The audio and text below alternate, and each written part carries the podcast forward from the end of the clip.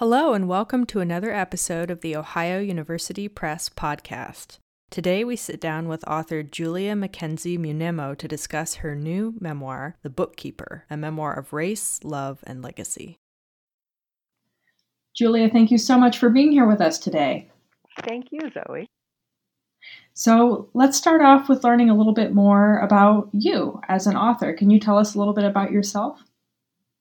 I would say that the story of me wanting to be a writer really begins with my father's death when I was five. At his funeral, a man who I believed was associated with his career as a writer came up to me and asked me when he was going to see my first novel. That moment was really transformative. It really planted a seed for me. And I think because my father was a mystery to me, because he died when I was so young, I sort of always felt that my dad was my subject. I spent a lot of time in high school, you know, sitting in cafes and writing in my journal and trying to figure out who my dad had been. He was mentally ill, um, he committed suicide. So his death was really surrounded by mystery. So by the time I was going to college, I knew that I wanted to be a writer. But in the 90s, creative writing really meant writing fiction or poetry, and I tried those out, but not with so much success. So, after kind of hitting my head against the wall with fiction and poetry, I eventually changed course. From there, I went to graduate school. I got a master's in education. And it's also true that at that time, my husband was in a PhD program. We were living in New York City. He was studying at Columbia and he ended up needing to travel for his research. And he's from Zimbabwe. So we went there first. Later, we lived in Botswana. And in those places, I found time to write again.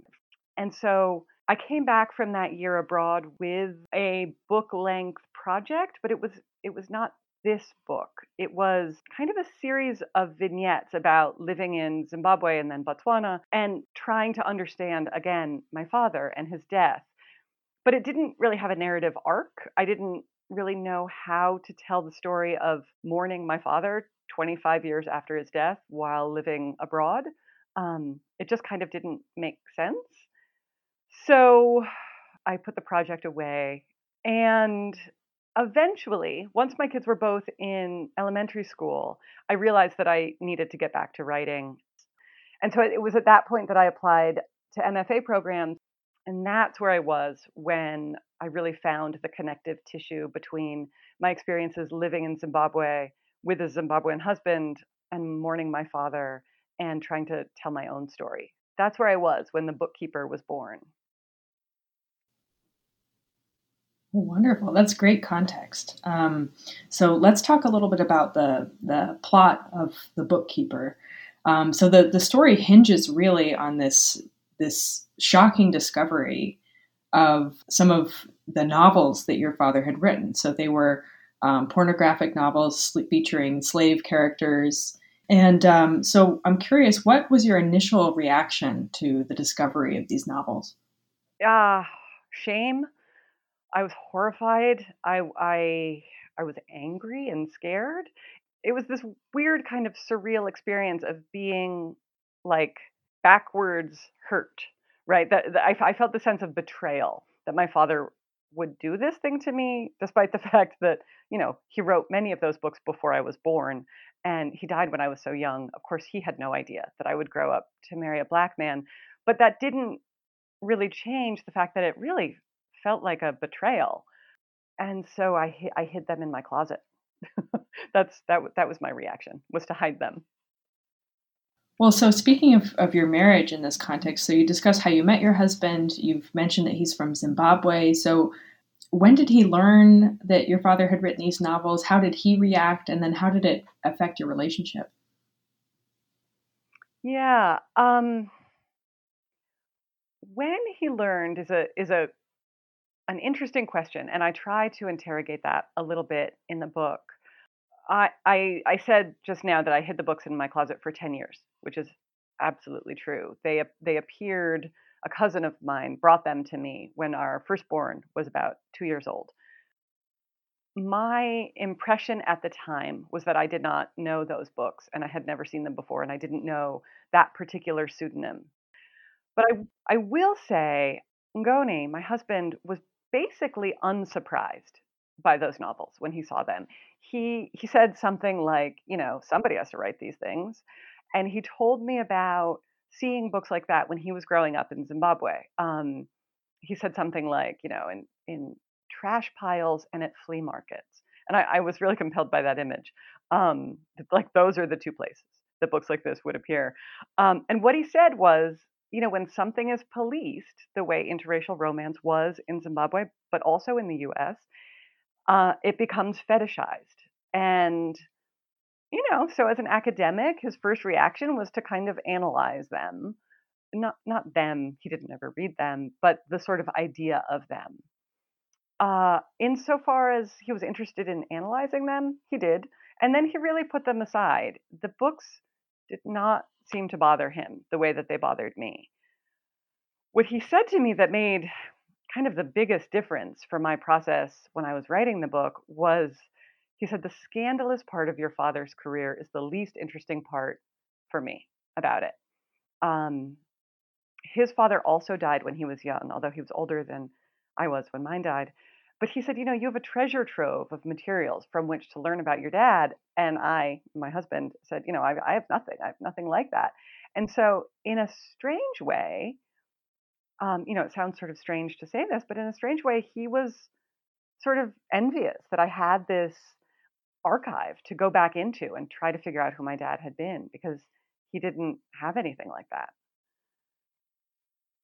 Well, speaking of that, so let's step back and talk a little bit about the research process. So, you know, you, you say that you did have this archive of material that he had written, but um, how else did you go about researching your family history, particularly your father's story, for the bookkeeper? Yeah, um, the books were really sort of a touch a touchstone for me. So I started with them, and then every time I was blocked somewhere else, I I came back to them, um, and I did things with them other than read them. Right, like I made lists of his pseudonyms. Um, I made a spreadsheet of his publication history. I had this whole plan that I was going to read his books in chronological order. That didn't really turn out to be the right way to do it, but um, but that's I, I tried to do that. I ended up reading them in subject order. Um, understanding his timeline is really what I was was trying to do, and so I did other things too. I I got um, my mother gave me a stack of letters that he had written to her when they were separated for a period of time before they got married. He was living in Rome. She had been with him in Rome um, and left him there, and he wrote her these really intense letters that she shared with me. Uh, I went to the hospital where he died and I got his medical records and I read those. That was intense. I I uh, I spoke to his friends. I spoke to his living family members. Uh, I spoke to his first wife. Um, I spoke to his colleagues in the field. Um, I spoke to other writers in the industry and his agent, um, some of his editors. I went and visited a publishing house in New York that has developed kind of out of the ashes of one of my dad's publishing houses, and I spoke with the with the guy who runs that. You know, in in an attempt to kind of trace the history of this industry. So then what were some of the what were some of the challenges of writing a story like The Bookkeeper from the perspective of a white woman with two black sons. Um, so, what are the stakes of reckoning with this history for your children? Yeah, it's an interesting question. Um, I'm gonna I'm, I'm gonna turn it on its head a little bit because I think what I wonder is what are the stakes of not reckoning with, with this history for my children? Right? I am a white woman living in America, and I can essentially hide from my legacy if I want to. But what I find, and you know, I, I imagine some of your listeners will find this too, but um, Black people in this country can't hide from their legacies, right? The history of slavery follows every Black person in this country, whether they're descendants of enslaved people or not, into any white space they enter. And so I really had to ask myself you know, after hiding those books in my closet for as long as I did, what what that was modeling for my kids that I that I could just hide from my role in the history of what America has become. Um, you know, and that felt like a privilege being able to hide from my legacy and and one that I didn't want to model for them. So I guess, you know, to be able to talk to my children about what it means for them to be growing into black men in America, I really needed to be able to talk to them about what it means for me to be a white woman in this country. And until I decided to write this story, I I hadn't really reckoned with my race. Um, so, you know, I guess another way of asking that question is sort of would my story be different if I had married a white man and if my children were white? And I don't know. I don't I you know, I don't think in maybes and perhapses. I, I kind of try to face what's actually in front of me. Um, but I do believe that even if my family of progeny were white, this would still be a legacy that I need would need to confront, right? Um, the the book would sort of lack the central irony that I built it around, but it wouldn't make it any less important to the work of being a white person in this country, to the narrative of this country. Um, so, you know, if if if an, another way of asking that question is sort of what lessons do I hope to impart to my kids by writing this book, I think it would be essentially what Faulkner said best, right? The past is never dead. It's not even past, right? I, I want my kids to know that that we are all influenced by those who came before us. And even when our story is inconvenient or scary or threatening, you know, threatens to upend our understanding of reality, even then we really need to face it. Um, you know, and, and maybe this is just just a place to sort of put in a note that one of the other legacies that I confront, as I mentioned, my father was mentally ill and committed suicide, and and so that that also becomes uh, a truth that it was important for me to model to my children that we could look at and that it could be something that we could talk about openly. Um, you know, I want my kids to be able to reckon with that just as much as I know that they need to be able to reckon with their race. So, throughout the book, you mention um, your Jewish heritage as another part of your identity that you're both connected to, but also, in a way, secularly removed from. And so, how does this familial history intersect with the other issues of race and racism presented in your narrative? I'm more than secularly removed from this part of my heritage, you know, in, in many ways, right? Um, my home, the the home that I grew up in, was basically devoid of religion, and my mom is uh, is a, my mom is a WASP, right? She uh, uh, not a religious Protestant, but she was my my home was sort of culturally waspy growing up, right? Which meant that it was absolutely not Jewish. Um, I obviously knew that I had a Jewish grandmother and a Jewish aunt, and those were facts of my life. But their religion was really um, not something that I understood well. It was not something that I was I was raised to understand well. So I kind of had I had a task ahead of me then in in, my research. Um, I had to understand a, a, little bit more about Jewish history in order to understand who my dad had been because he was raised absolutely Jewish, right? He was raised um, Orthodox by by one reckoning. My my mother would say conservative. My aunt would say Orthodox. I don't actually know. Um, so the thing that I found most interesting when I was doing my research and for a while I really went down this track, was um, that there was a time in this country when Jews were not considered white.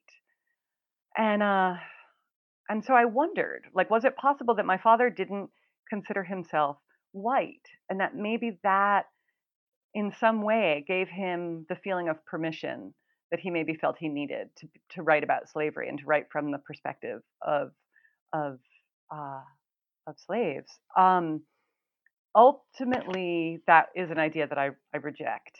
Um, my father grew up in Brooklyn in the 40s and 50s. His neighborhood was absolutely, as far as I understand it, divided by race. And, um, you know, there were, there was a black woman who worked in his home, right? So, so no matter how difficult things may have been for Jews in Brooklyn at that time, uh, I don't think it can compare to the discrimination and and racism that was faced by the black community in the same neighborhood.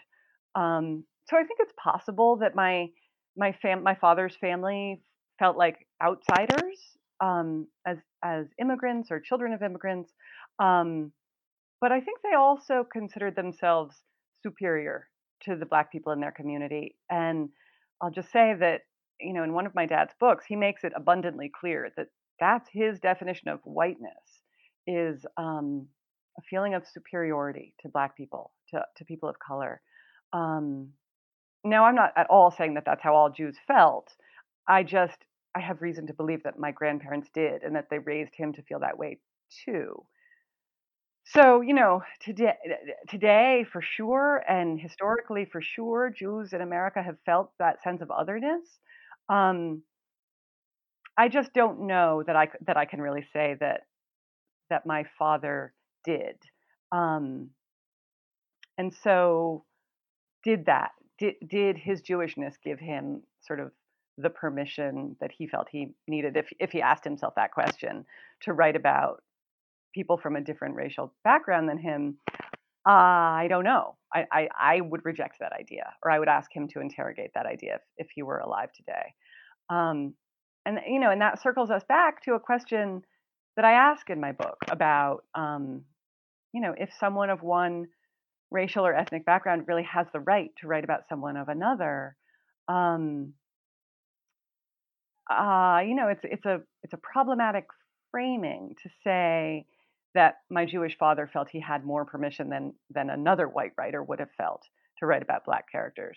And so, um, you know, I, I, would point here, and I and I do this in my book too, to um, a, a, wonderful book called The Racial Imaginary, which is edited by Claudia Rankine and Beth Loffreda. Um, and the thing that they say in their introduction that I just love and that I return to again and again is that the question of permission isn't really the place to start, right? Does the white writer have permission to write about a black character? That's that's not really it. What they ask is, um, what is the charisma from what which you feel estranged, and and why do you want to enter and inhabit it? And so I guess if my dad were alive, I would ask him that question. Why did he? What was the charisma from which he felt estranged? Why did he want to inhabit it?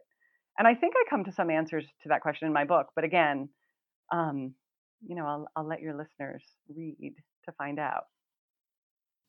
Over the last decade, there's been more immediate attention paid to issues like police brutality and institutional racism than in the past. So, other than the fact that issues of race and racism are in the current public discourse, what compelled you to tell this story about your father, your family now? Marilynne Robinson has this great quote in Gilead um, that our that our doubts and questions should not be the mustache and walking stick in fashion at a particular moment. And I, and I agree with that. And I think that's kind of where your question is coming from. Um, but again, to sort of turn it on its head a little bit, I think I would say, um, you know, when we're talking about human lives, the, the, loss of human lives, violence against humans, um, the issue is so much more than a mustache and a walking stick. And um, you know, the sort of the aha moment for me was when Tamir Rice was killed. Uh, he was a 12 year old boy who was killed in 2014, right before my son's 12th birthday. And so, yeah, I knew about that because of the increased media attention, right? Um, but that doesn't necessarily mean that there's been an increase in the violence, right? It means that that more people are aware of the violence now. And so so yes, I had this amazingly difficult moment where I was grappling for the first time with my son's mortality um, as a black boy in this country. But um, I, I guess what what I'm saying is that the media attention was what mattered, was what got me going. Um, and so, with that increased awareness that the media attention brings, comes, I think, a responsibility to accept this history, right? That that the scars of slavery are are are still weeping, right?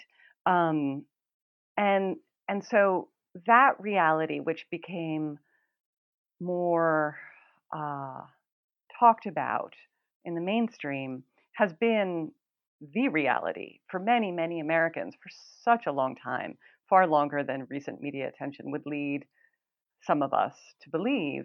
Um, and so, and so, I guess you know, my question is kind of how do those of us wearing blinders about that finally decide to wake up and remove them? And and I told you about kind of my moment that jarred me out of my complacency. Um, you know, some of us won't ever wake up, no matter how much media attention there is, but some of us will. And um, so I guess what got me to really dig into this history and write this book now really was that, right? There isn't really another thing. Um, it was the realization that my kids could become targets of an increasingly militarized police force. And there's just nothing scarier than that in this world. Um, so when I finally woke up to that, which, um, you know, Tamir Rice died, what, four or five months after Michael Brown. So, so we were we were slowly waking up as a country. Um, I just I couldn't continue to wear my blinders, and so removing them meant facing who I was, facing how I contribute to the to the whiteness of this country and what that means, and facing my legacy. So, um, yeah, I guess I would just say uh, the thing that I realized in that experience is that um, my case isn't unusual, really, right? Like, it is unusual. Most people don't have a treasure trove of slavery porn in their closet to analyze, but it's not really unique. Every white American has a reckoning to do with her race.